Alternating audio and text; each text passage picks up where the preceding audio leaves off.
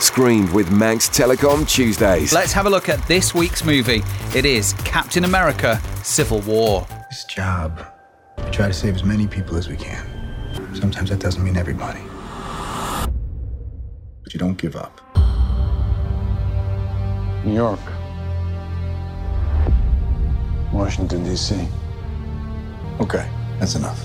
Captain, people are afraid. That's why I'm here.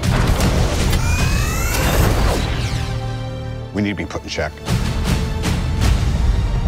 Whatever form that takes, I'm game.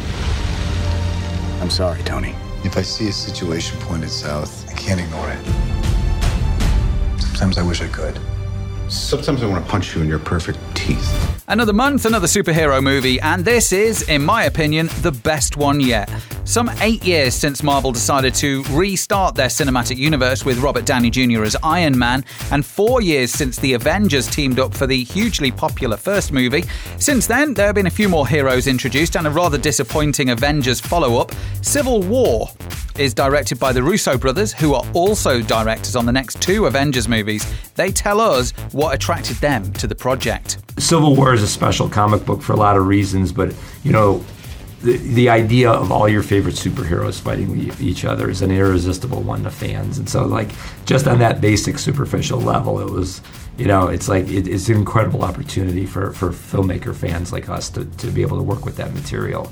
Um, it just seemed like this was the right way to carry Cap's story forward. The list of heroes is huge in Civil War, but the main headliners, for want of a better word, are Iron Man and, of course, Captain America. Chris Evans has played the role five times now and tells us a bit more. You know, they always make Cap's decisions very. Um, he's a very binary guy. You know, it's it's this or that. I mean, he's he's black and white, and, and this is the first time it's kind of been uh, an uncertain decision in terms of what the right move is, and it's it's it's self-serving. So it was exciting to kind of see him have a struggle that wasn't so clear. This is without question the best Marvel movie to date, and after the boring mess that was Batman vs. Superman, it really shows what should happen when superheroes go head to head. It's a non stop thrill ride with the best action sequences to date, top notch acting, and a fantastic storyline that doesn't suffer when people aren't beating the hell out of each other. Iron Man is amazing as always. Captain America has broken out of being the boring goody two shoes one.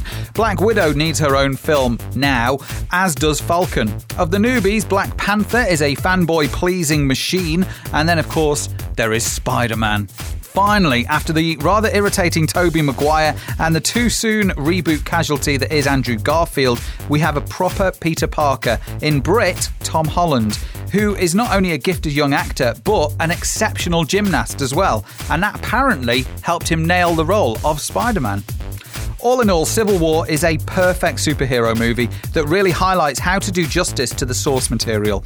I do think the bosses at DC Comics must be shifting around rather nervously and praying that Suicide Squad and their own teaming up of their respective heroes in Justice League has the same level of impact. Screened with Manx Telecom Tuesdays. Register at manxtelecom.com forward slash cinema and get two for one cinema tickets every fortnight. See the bigger picture with Manx Telecom.